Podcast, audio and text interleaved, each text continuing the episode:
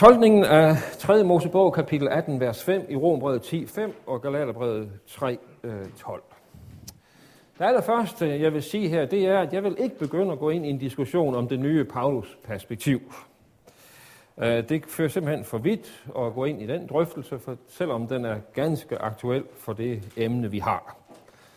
Jeg mener ikke, at Paulus her anerkender nogen paksnomisme hos Israel, altså et paksforhold med Gud i de her tekster. Øh, Israel har ifølge Paulus et forvrænget forhold, ikke bare til hedningerne, men til Gud. Og øh, loven, som øh, det nu handler om her, er ikke bare en lov, som sætter skæld mellem jøder og hedninger. Det er en lov, der sætter skæld mellem Gud og mennesker. Øh, bare for lige at, at komme med nogle stikord i hvert fald til, hvordan jeg opfatter Paulus i relation til det nye Paulus perspektiv, men det lader vi lige ligge. Det vil vi ikke øh, gå mere ind på. Se, øh, det som øh, er problemet her, eller det vi skal drøfte, det er, hvad mener Paulus i Rombrevet kapitel 7, vers 10. Han siger i den tekst, at loven er et bud til liv. Hvad er meningen med det udsagn? Vi kan jo godt reflektere over, hvad den oprindelige mening har været. Altså tænker øh, Paulus det sted på Guds ord til øh, Adam i Edens have, at Adam må spise af alle træer, dog ikke af kundskabens træ. Hvis han gør det, skal han dø. Er det er det, det der spil på liv og død, øh, vi har der i 1. Mosebog 2.17? Eller tænkes der på Moseloven sådan mere overordnet, at loven er et bud øh, til liv. Øh, det er jo interessant nok, at, øh, øh at det i øh, vores autoriserede oversættelse fra 92, der har det fået en ekstra drejning, kan man sige, øh, fordi der der står, at budet, som skulle have ført til liv, øh, det har altså fået en bestemt tolkning i øh, vores oversættelse. Øh, det er budet, der skulle have ført til liv. For det spørgsmål, som jeg altså gerne vil rejse her, og som jeg håber på, vi kan i hvert fald reflektere over her, det er, A, er pointen her i Romerbrevet 7.10, at loven skaber liv? Ja, det er jo sådan, det er blevet tolket i vores nye bibeloversættelse. Jeg, jeg synes på en måde, det er lidt irriterende, at man vælger en bestemt øh, øh, fortolkning af sådan et sted ved at, at oversætte det, at budet, som skulle have ført til liv. Men det er altså det. Eller er pointen, at loven øh, opretholder liv, øh, bevarer livet.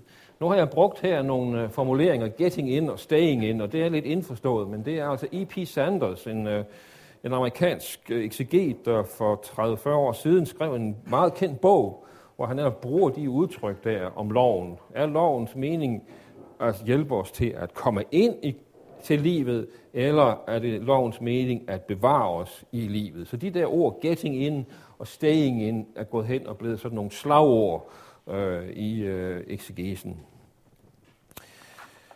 Spørgsmålet er altså, hvordan øh, det skal stå, forstås, det der ord i 7.10.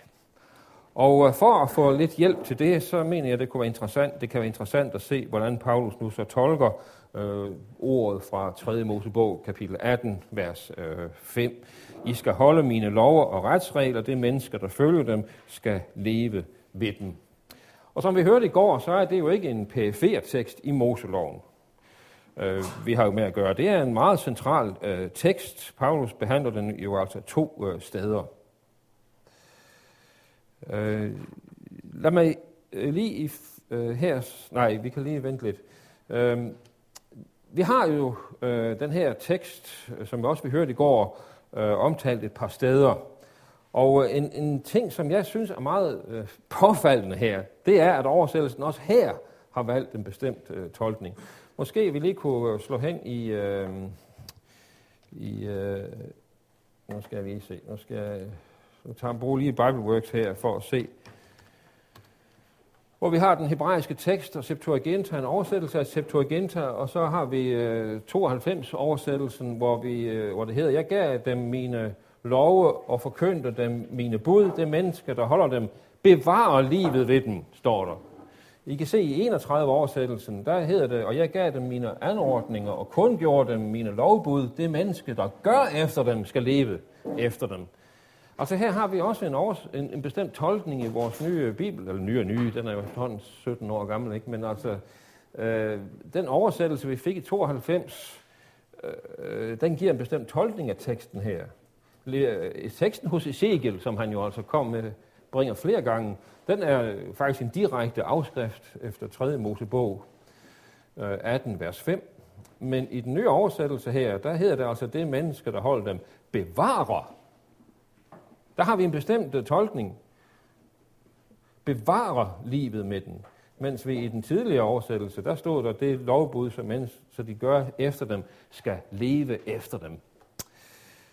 Øh, jeg, jeg synes, det er ret øh, interessant at se, at vi altså også her har fået en oversættelse, som øh, er ret så, så, så tolkende. Ja, man kan så diskutere. Jeg tror, det er for så vidt er en rigtig tolkning, men det er i hvert fald en tolkning, der er kommet ind her. I kan se, at vi har øh, den tekst omtalt adskillige steder i Gamle Testamente. Øh, det var vi inde på i går. Og jeg øh, suser lige hurtigt igennem også de tekster, hvor vi har det i den antikke jødedom. Øh, jeg bryder mig ikke rigtig om ordet senjødedom, men det er jo sådan noget andet. jeg kender det antik jødedom, øh, hvor vi har det i Damaskus-skriftet fra Qumran, som, øh, øh, som vi også var inde på i går. Øh, flere, vi har det i salmer, salmer, en salmebog. Det er jo interessant, vi har en salmebog fra, fra jødedom, måske af farisæisk øh, ophav, øh, hvor vi har ordet i den lov, som han pålager os til vort liv. Herrens fromme skal leve ved den for evigt øh, en tekst, som jo tydeligvis også spiller på 3. Mosebog 18, vers 5. Øh, vi har der også i, i, øh, i det der pseudofilon. Øh, det er fantastisk. Vi har den på dansk. Den er kommet i en dansk oversættelse, øh, for at når de gjorde disse ting, skulle leve og få et langt liv og ikke dø. Og Filon selv, altså Filon, det er jo en øh, jøde, fra, der levede samtidig med, med Jesus og Paulus, og øh, som boede i Alexandria og tolkede jødedommen sådan i en hellenistisk øh, retning. Øh, de tekster øh, står på, øh, på arket der, så dem går vi hurtigt hen over. Vi vil nu beskæftige os med øh, Galaterbrevet kapitel 12.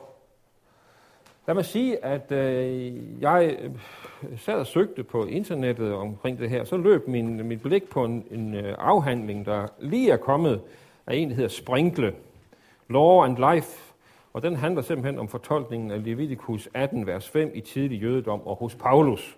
Og det er jo interessant, at lige præcis det emne, som vi har op her, er der en, en uh, mand, der har skrevet en afhandling om hos en, der hedder Gather Cole, en, meget, en ung, kendt uh, exeget. Jeg tog mig den frihed i aftes at skrive til Preston, der, eller uh, Sprinkle, og bare lige at sige til ham, ved du hvad, det du har arbejdet, det, du har lavet her, det sidder vi også herovre i Aarhus. Og han skrev tilbage, og jeg skulle hilse jer alle sammen. Han synes, det var rigtig morsomt. han var meget excited over at høre, at der var nogen, der interesserede sig for det samme som ham. Ja, Galaterbrevet kapitel 3, vers 12. Hvad står? Øh, loven derimod siger ikke, at det er tro, men den siger, at den, der holder budene, skal leve ved dem, for nu at følge vores oversættelse. Igen synes jeg jo måske, ah, jamen altså, den er da god nok, den oversættelse, men den, den er bare loven, øh, øh, den tager loven her som det, der siger, altså lovskrift. Øh, 48 oversættelsen, loven derimod beror ikke på tro, men den siger, den, der handler derefter, skal leve ved den. Der er det loven som magt, der stærkere, der stærkere kommer frem. Men det, som Paulus vil øh, vise i den her sammenhæng, det er jo, at ingen bliver retfærdig for Gud ved loven. Øh, det øh, står i kapitel 3, vers 11. Og Paulus viser, at man ikke bliver retfærdig for Gud ved loven ved hjælp af to ting. For det første, den retfærdige skal leve af tro. For det andet, loven siger ikke, at det er tro, men den siger, at den, der holder budene, skal leve ved dem. Og Paulus konkluderer altså så, at ingen på den basis bliver retfærdig for Gud ved loven. Altså, Paulus' sigte med sin argumentation er at sige, at intet menneske kan kendes retfærdig for Gud ved loven. Og det overraskende er, at det dokumenterer Paulus ved hjælp af to tekster fra Gamle Testamentet. Fra Habakkuk 2.4, den retfærdige skal leve af tro, og øh, med teksten fra 3. Mosebog 18, vers 5, den der holder budene skal leve ved den.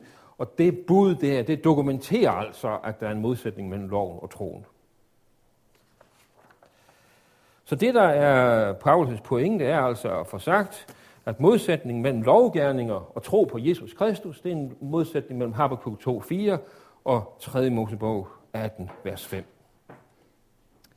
Så I kan se, at det, som jo altså siges i den her tekst, er, øh, der er 3. Mosebog 18, vers 5 jo en vigtig komponent i Paulus' øh, argumentation. Han argumenterer for, at den ingen bliver retfærdig for Gud ved loven. I sammenhængen her taler Paulus om lovens forbandelse. Og han øh, bruger altså teksten her til at, øh, at, at vise, at den øh, at der følger forbandelse med loven. Han siger ikke, at øh, den, der allerede er i pakten, skal adlyde Gud. Det er ikke det, som den tekst handler om, siger Paulus. Men han siger, at man ikke kommer ind i pakten gennem lydighed mod loven. Altså for nu at bruge de her to ord, staying in og getting in, så, taler, så, så bruger Paulus det her udtryk for at sige, at man ikke kommer ind i pakten ved at holde loven. Altså teksten handler ikke om, hvorledes man lever i pakten, men den handler om, hvorledes man kommer ind i pakten, ifølge Paulus. Der er velsignelse ved loven, ifølge Gamle Testamentet, sådan forstår jeg det i hvert fald, mens Paulus siger, at der er forbandelse ved loven. Øhm, hvis jeg har forstået 3. Mosebog 18 ret, så, så er der der samklang mellem troen og loven, øh, mens Paulus jo altså bruger den her tekst til at vise, at der er konflikt mellem troen og loven. Og det synes jeg, det er jo et problem. Øh, det har givet anledning til en lang række tolkninger af den her tekst, og det vil jeg øh, lade ligge her. Øh, bare lige øh, resumere op, at så vidt jeg kan se, så handler øh, 3. Mosebog 18, vers 5 om øh, livet i pakten. Der er jo en parallel, det kan man jo se imellem Habakkuk og 2.4. Det, der binder, blandt andet det, der binder de to tekster sammen, det er jo ordet at leve. Sæsesteg. At leve. Øh, og når der tales det om leve, så er det at få livet. Det er det, det, det handler om her. Habakkuk-teksten siger, hvordan mennesket modtager livet, nemlig ved tro. Leviticus, altså teksten fra 3. Mosebog, taler også om, hvordan man får livet, nemlig ved at leve efter lovens øh, forskrifter. Øh, teksten i, øh, i 3. Mosebog kan også, hvis man skulle omskrive det, så kan man sige, at den retfærdige skal leve af loven. Hvor Habakkuk siger, at den retfærdige skal leve af tro, så siger 3. Mosebog 18, at den retfærdige skal leve af loven. Så skarpt stiller Paulus det altså op. Øh, jeg synes selv, det er provokerende, og øh, det er meget, øh, det, det, det er meget radikalt, så vidt jeg kan skønne, den måde Paulus tolker den her tekst. Den handler om at gøre, siger Paulus. Og når han taler om at gøre, så er der tale om lovgærninger i sammenhængen her. Altså 3. Mosebog 18 er ikke et udsagn om den gerning, der følger af troen. Det er den øh, gerning, øh, som er løsrevet fra troen, Paulus taler om. Og derfor kan han jo sige, at den tekst den viser, at lov og tro øh, er øh, hinandens modsætninger. Man kan også sige det på den måde, at øh, teksten i 3. Mosebog 18, vers 5 ifølge Paulus giver et betinget løfte om liv. Betingelsen er, at man holder loven. Der er altså her tale om et lovbestemt forhold til Gud øh, i denne tekst. Øh, den er en, øh, det er ikke en, øh, en overholdelse af loven, som udspringer af troen. Det er en overholdelse af loven, som står i modsætning til troen, øh, siger Paulus. Og det er jo en ganske interessant øh, ting, og jeg, jeg, jeg er simpelthen forbløffet over, at Paulus kan, kan sige det. Altså, at gerningsretfærdighed er bevidnet i den tekst. Over for det ubetingede løfte om, om, om, øh, om liv i Habakkuk-teksten, så øh, ser Paulus altså øh, et løfte om et betinget liv i øh, 3. Mosebog øh, 18, vers 5. Moses gør sig altså til talsmand for lovgærninger, siger Paulus. Og så Paulus øh, vil altså mene her, at øh, 3. Mosebog 18 rummer et omsonst løfte om liv. Og det er jo et uh, interessant uh, synspunkt, ikke mindst når man tænker på, at Paulus jo andre steder kan give udtryk for, at de kristustroende, de overholder loven. Uh, så vil Paulus alligevel i den her tekst uh, finde en afvigende uh, frelsesopfattelse. Og det er klart, uh, det uh, rejser jo spørgsmålet om Paulus' forhold til Gamle Testamentet. For når Paulus distancerer sig fra Gamle Testamentet her, så er det jo ikke bare det, at der er tale om nogle ceremonielle bestemmelser. Der er ikke bare tale om nogle etiske bestemmelser. Der er heller ikke bare tale om, at Gamle Testamentet er reserveret et nationalt folk. Men Paulus går jo ind til nerven her og taler om selve frelsen. Moses' forståelse af livet, hvordan man får livet. Og her reserverer Paulus sig altså over for, for Moses.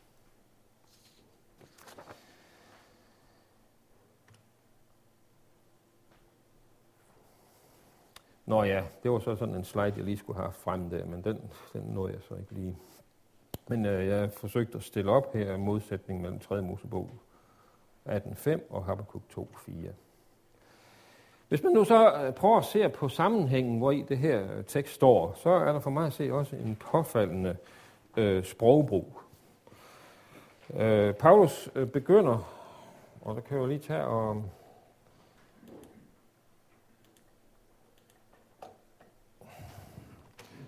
Paulus begynder i Galaterbrevet 3.10 med at sige, at, at øh, den, som øh, for alle, som har øh, lovgærninger under forbandelse, for der så skrevet forbandet hver en hver, som ikke bliver i alt det, der så skrevet i lovbogen og følger det.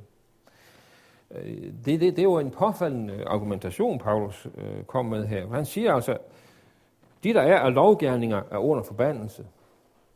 De, der ikke overholder loven, er under forbandelse. Så lovgærninger svarer i den her tekst til ikke at holde loven. Lovgærninger opstår ved at overtræde loven, siger Paulus. Altså lovgærninger er her ikke forstået som en logisk konsekvens af, af loven, men det er en logisk konsekvens af lovovertrædelsen. Den, der praktiserer lovgærninger, overtræder loven. Øh, øh, Går man så videre og ser på det, så siger Paulus her, men ingen bliver retfærdig for Gud ved loven. Det er klart, for den retfærdige skal leve af tro. Så her har vi en lidt anden sprogbrug.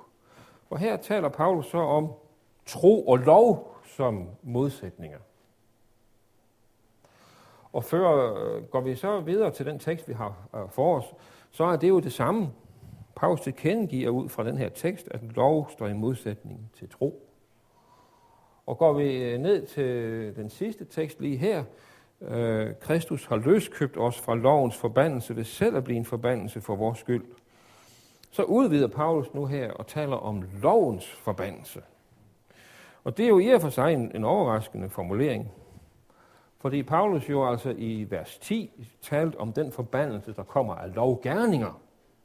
Nu taler han om en forbandelse, som kommer af loven selv.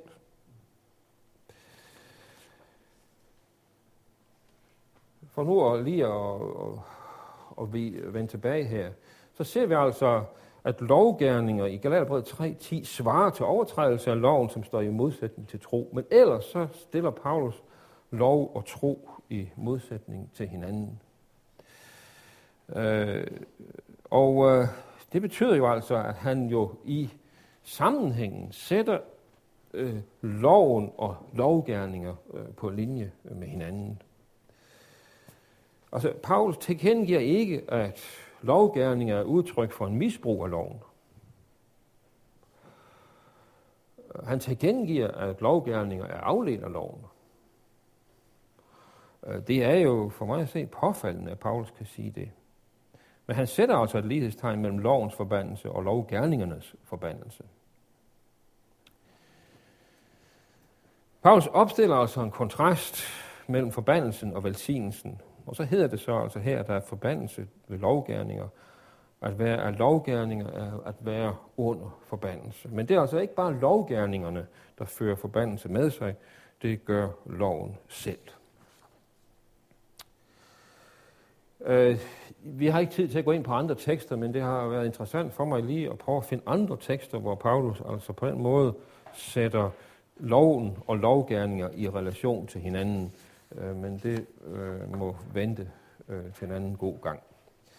Vi skal jo så se på den anden tekst, hvor Paulus beskæftiger sig med øh, 3. Mosebog 18, vers 5. Og det er jo så i øh, Romerbrevet 10.5, om den retfærdighed, der kommer af loven, øh, siger Moses, det menneske, der holder budene, skal leve ved dem. Eller som det hedder i 48 oversættelsen, Moses skriver jo om den retfærdighed, som loven kræver, at det menneske, der øver den, skal leve ved den. Skal vi sådan meget hurtigt lige komme med en oversigt over sammenhængen, så øh, skildrer Paulus jo Israels forhold til evangeliet. Øh, Paulus har, øh, taler i, den, i 9.30-10.4 om Israel, som søger at opstille sin egen retfærdighed, og derfor ikke tager imod trosretfærdigheden. Og så i det følgende fra 10.5 beskriver han forhold mellem lovretfærdighed og trosretfærdighed, og det fører så over til slut i det her i kapitel 10, til øh, at Paulus påpeger, at selvom Israel har hørt og forstået budskabet, så har, de alligevel, øh, så er Israel alligevel afvist det. Ind i den større sammenhæng taler Paulus så om hedningerne. Hedningerne i, øh, det er så kapitel øh, 9, vers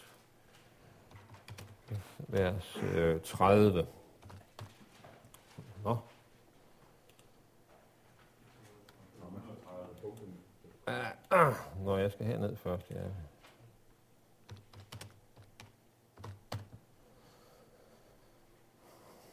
Paulus her, her om hedningerne, som ikke søgte efter retfærdighed, men de opnåede alligevel retfærdighed.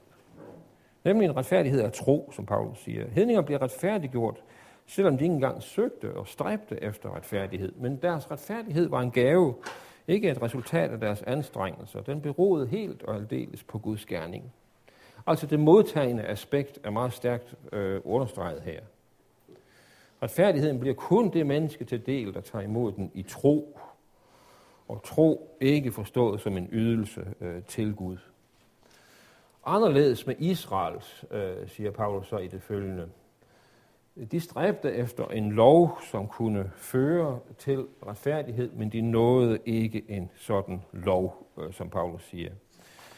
Øh, de søgte efter en lov, der kunne bestemme deres retfærdighed, en retfærdighed baseret på loven, men de fandt den altså øh, ikke. Se, den her tekst, den er jo øh, ganske radikal, også med tanke på hele den der nye diskussion om det nye Paulus-perspektiv. Fordi Paulus her jo siger, at Israel står uden for paksfællesskabet med Gud. Og jeg tror altså, og han siger her, at de søger uden held efter en retfærdighedslov. Vi vender lige tilbage til det der mærkelige udtryk. Det øh, er det eneste sted, det forekommer i vores Bibel, en retfærdighedslov. Øhm, men det, der er for mig at se meget vigtigt her, for at vi forstår det ret, det er jo, at det er i frelsens perspektiv, Paulus øh, øh skriver det her. Fordi øh, frelseshistorisk, så er Israel Guds folk. Øh, Israel er ifølge Paulus fortsat Guds folk set i frelsesens historisk lys, men når det drejer sig om selve frelsen, så er Israel ikke Guds folk. Og Paulus øh, vil altså sige, at Israel står uden for paksfællesskabet, uden for frelsens øh, forhold til Gud. Så radikalt udtrykker Paulus sig altså her. Og han siger, øh, som vi jo lige var inde på, at de jager efter denne retfærdighedslov, nomos dikaiosynæs, som jo må være at forstå, som også oversættelsen giver udtryk for, en, en lov, som kunne føre til retfærdighed. Øh, der er ikke tale om en lov, der følger af retfærdighed, men der er tale om en lov, som fører til retfærdighed. Øh, sådan må vi jo naturligvis forstå det. Og Paulus øh, siger jo så øh, i, øh, i vers 32, hvordan øh, hænger det sammen? Jo, for Israel øh, baserede sit Guds forhold ikke på tro, men på gerninger, som det siges i, i Romerbrevet 9.32. Grundlaget for Israels stræben efter retfærdighed var gerninger. Og dermed stødte de an på anstødstenen, som Paulus siger. Det vil sige, når vi har hedninger og jøder her, så taler Paulus om to forskellige orienteringsretninger. Han taler om, om en orienteringsretning fra Gud til mennesker, troen som en, en, et ekko af Guds frelsesgerning, og han taler om en anden orienteringsretning fra mennesket til Gud. Det er det, Israel repræsenterer.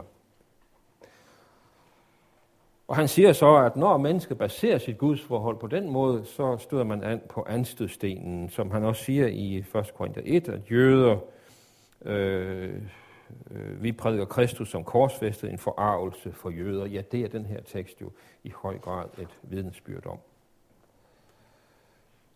I, øh, 9, i 10.3 går Paulus så videre og siger, at øh, Israel er uden forstand.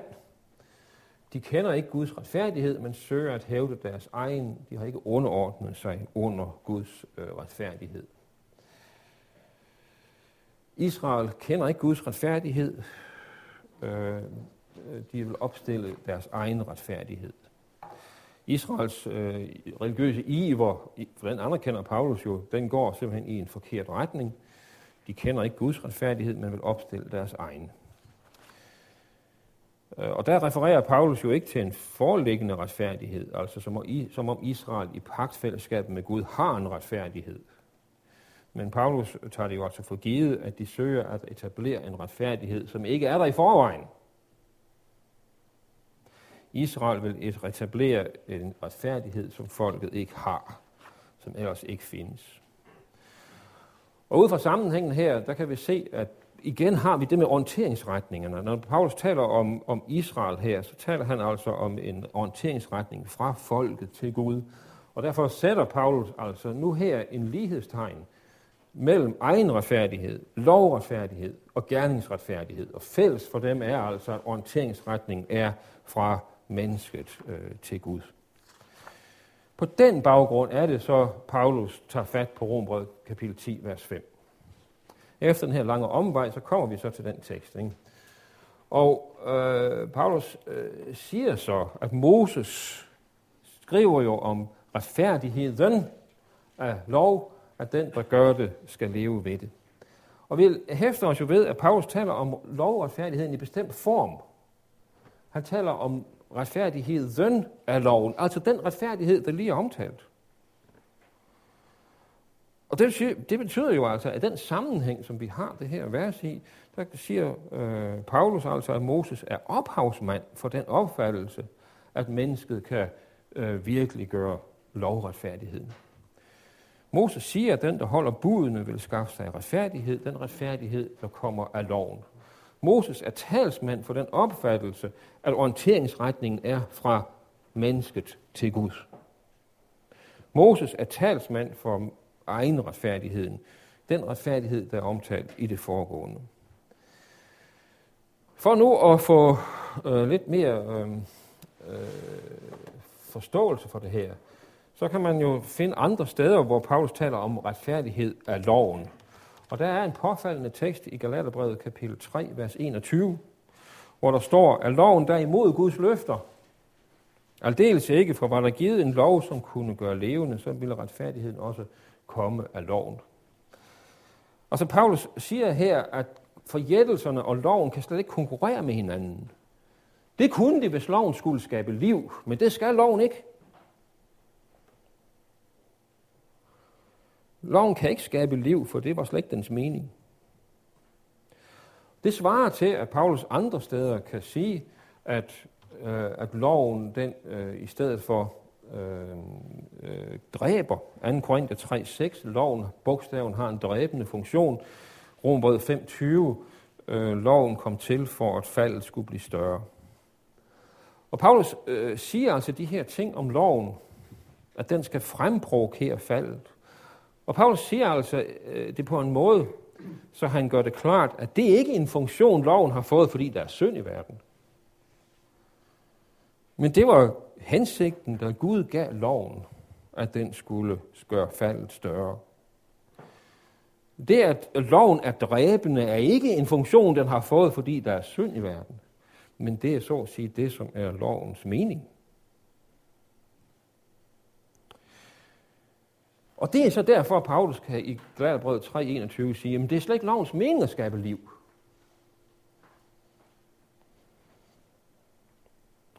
Når Paulus taler her altså om lovretfærdighed, så taler han altså om en retfærdighed, som kan skabe liv, som tager sigte på liv.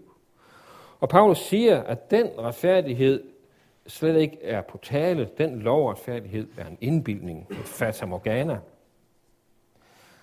Og hvis man bruger nu det her, de her jagttagelser i lyset af, af Rombrevet 10.5, så, øh, så betyder det altså, at øh, 3. Mosebog 18.5 ikke bare handler om opretholdelse af skænkeliv, men den handler om, om det, at livet skal opstå. Og Paulus siger altså, loven har altså den funktion, eller jeg skal sige, den har den funktion, at den skal skabe liv. Men det er en indbildning, at loven kan skabe liv. Det er en illusion. Det er et tomt løfte, som Moses giver. Det er et løfte, som ikke holder. Og det er jo en radikal, øh, et radikalt me, øh, når Paulus siger, at lovens oprindelige mening slet ikke er at give liv. En anden tekst, som også er interessant her, det er den fra Filipperbrevet 3.9. Øh, den taler ganske vist ikke om liv, men han taler her om lovretfærdighed. Øh, kan jeg lige skulle læse den? Nå.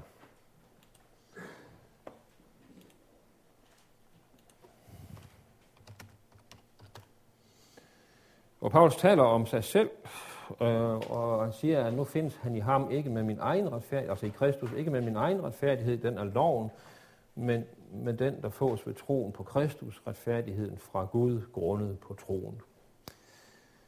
Øh, jeg lader mig lige forklare, øh, når jeg har flere oversættelser her, så er det altså 48, så er det, der står godt nok 31, men det er den 107 oversættelsen, og så er det Bierød også. Øh, Paulus giver her til kende, at han gennem sin omvendelse oplevede et radikalt brud i sin tilværelse. Tidligere havde han sin egen retfærdighed, den er loven. Nu har han retfærdigheden øh, ved tro. Altså orienteringsretningen var før fra mennesket til Gud. Nu er orienteringsretningen fra Gud til mennesket. Øh, og han taler om min egen retfærdighed som en modsætning til Guds retfærdighed. Og det er jo så den samme modsætning, vi har i Rombrevet kapitel 10, vers 5. Og øh, det påfaldende er jo så, at hvis vi læser den her tekst i lyset af Rombrevet 10.5, så vil Paulus sige, at det er Moses, der er ophavsmand til talen om min egen retfærdighed. Altså når der tales om min egen retfærdighed, så er det ikke et misbrug af Moses.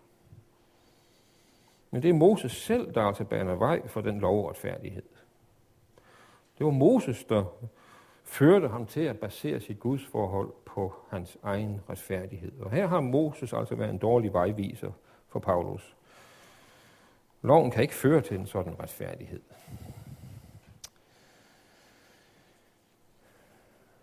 Paulus ser altså hos øh, Moses en øh, sådan en spænding. Og en, en spænding, hvor Moses altså på den ene side øh, er talsmand for øh, lovretfærdighed, en lovretfærdighed, som ikke kan skabe liv. Det, der er påfaldende, det er, at Paulus så også i Rombrevet lige det følgende bruger en tekst fra Moses til at tale om trosretfærdighed, nemlig en tekst fra 5. Mosebog 30, øh, hvor, hvor det er altså endda er en tekst om loven, det er jo så endnu mere øh, påfaldende. Øh, men det pointen er jo altså, at Paulus finder trosretfærdigheden dokumenteret i 5. Mosebog 30. Så øh, vi har altså den betingede lovretfærdighed og den ubetingede trosretfærdighed.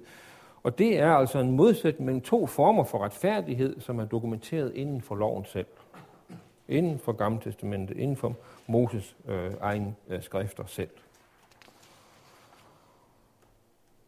Og Paulus siger altså, at den retfærdighed, tros retfærdighed, som er omtalt i 5. Mosebog 30, det er ikke den retfærdighed, der er i 3. Mosebog 18. I øh, 5. Mosebog 30 er det den troende Moses, der taler. Men det er ikke den troende Moses, der taler i 3. Mosebog 18. Så der, hvor vi altså i Galaterbrevet har en, en, en spænding mellem Habakkuk 2.4 og så 3. Mosebog 18.5, der har vi altså her i Rombrevet 10 en, en, en spænding inden for Moses egen skrifter. Når det nu er sagt, så synes jeg også, så skal man forstå, hvad det er, Paulus siger om Israel i Rombrevet kapitel 9, slutningen af 9 og begyndelsen af 10. Øh, fordi når, når Israel har vildt opstille deres egen retfærdighed, når de jager efter en lov, der kan føre til retfærdighed, så er det jo fordi Moses har stillet dem det i udsigt. Øhm, vi, vi kan ikke bare sige om Israel, at det er et folk, som virkelig øh, fuldstændig har misforstået øh, Moses. Nej, jeg mener faktisk, at vi må, hvis vi følger Paulus, så må vi sige, at Israel har forstået Moses. Men Paulus' omvendelse betød altså en kopernikansk vending, når det galt Moses. Før havde Moses været en indiskutabel autoritet for Paulus. Nu får Paulus altså radikale reservationer over for Moseloven. Han finder altså gerningsretfærdighed ikke som et misbrug af Moses, men som også en konsekvens i en vis udstrækning af, øh, af Moses. Konklusion. Når der står her i øh, Romerød 7.10, som var vores udgangspunkt, at budet er et bud til liv, hvad menes så? Ja, altså hvis jeg har forstået øh, det her ret, og det er jo så derfor, vi nu øh, lægger det her frem, om, det nu har, om jeg har det. Men i hvert fald, øh, det tolkning, jeg lægger frem her, er altså, at der er faktisk her en divergens mellem Moses og Paulus, når det drejer sig om tolkningen af af budet som et bud til liv. For Paulus at se, så lover Moses, at loven kan skabe liv. Det er der tale om getting in. At man altså ved at holde loven kommer ind i pakten med Gud. Men Paulus siger, at det er ikke øh, lovens mening. Loven skulle ikke skabe liv. Så når budet er et bud til liv, så er det ikke for at skabe liv, men så er det for at bevare skænket liv. Når Paulus derfor siger, at budet er budet til liv, så må pointen være, at lovens retmæssige opgave, det er at bevare skænket liv. Det er at bevare mennesket i det paksfællesskab med Gud, som er skænket uden loven, men det bevares blandt andet gennem loven. Mennesket beskyttes mod døden. Budets sigte er, at de skal blive i live, for nu at bruge en tekst fra 5. Mosebog. Men selv det bud bliver Paulus til død. Selv det bud bliver Paulus til død, som nu øh, der tales om i øh, Rombrevet 7. Og derfor, hvis vi nu skulle genbruge Sanders' udtryk, så vil Moses sige, at det at holde loven, det betyder getting in, at man kommer ind i pakten. Mens for Paulus at se, så er der talt om staying in, at man bliver i pakten. Uh, Øh, jeg læste lidt i C.F.W. Walters bog om The Proper Distinction Between Law and Gospel. Og um, så den klassiske lærebog, kan man sige, om lov og evangelium. Og øh, der skriver øh, Walter, og nu, ja, det, han er skrevet på engelsk. Law and gospel differ by reason of their promises. When the, what the law promises is just as great a boon as what the gospel promises, namely everlasting life and salvation. But at this point, we are confronted with a mighty difference. All promises of the law are made on certain conditions, namely on the condition that we fulfill the law perfectly. Lov og evangelium adskiller sig øh, uh, fra hinanden. Øh, uh, øh, uh, når det drejer sig om deres løfter. Ja, det, det er grunden mærkeligt. Der skulle i grunden stå, øh, at de ikke adskiller. Nu skal jeg lige se. kan det passe? Jeg skulle... Mm, nå. Ja, okay. Hvad øh, loven øh, lover er lige så stor en boon, det ord, det kendte jeg overhovedet ikke, men det betyder altså velsignelse. Hvad loven lover er lige så stor en velsignelse, som det øh, evangeliet lover, nemlig øh, evigt liv og frelse. Men på det punkt er der så stadigvæk en forskel, nemlig at alle lovens løfter er givet på betingelser, nemlig betingelser, at vi opfylder loven fuldt og helt. Øh, den, øh, den forståelse af lov og evangelium mener jeg ikke, der er dækning for hos Paulus. Øh, fordi det har ikke været, ifølge Paulus, lovens sigte at, være, Øh, skal, at skulle skænke liv. Øh, lovens dræbende funktion er ikke først et resultat af menneskets synd. Øh, det forholder sig ikke sådan, at loven skulle skænke frelse, men på grund af menneskets synd, så kom den i stedet for til at virke dømmende. Sådan skildrer Paulus det jo ikke, når han taler om loven som dræbende, eller loven som den, der gør faldet større. Øhm, Moses vil godt nok sige, at man kan skaffe sig liv ved hjælp af loven, ifølge Paulus. Men det løfte er et tomt løfte, øh, siger Paulus også. Nu skal det så øh, føjes til, at denne spænding mellem gerningsretfærdighed og trosretfærdighed, som vi finder her, det er altså også en spænding, Paulus finder hos Moses selv. Øh, så det er jo ikke sådan, at Paulus på en måde diskvalificerer Moses, fordi for Paulus er det selvfølgelig er det vigtigt, at Moses øh, kan dokumentere også trosretfærdigheden. Ja, Paulus i Hebræerbrevet, der går, går der så langt, så man, Moses kaldes til trosvidne. Det, det udtryk finder vi ikke hos, øh, hos Paulus. Men han er jo da et trosvidne i den forstand, at trosretfærdigheden er dokumenteret også hos Moses. Så hvis jeg har forstået det rigtigt, så er der altså hos Moses en spænding mellem gerningsretfærdighed og trosretfærdighed øh, ifølge øh, Paulus.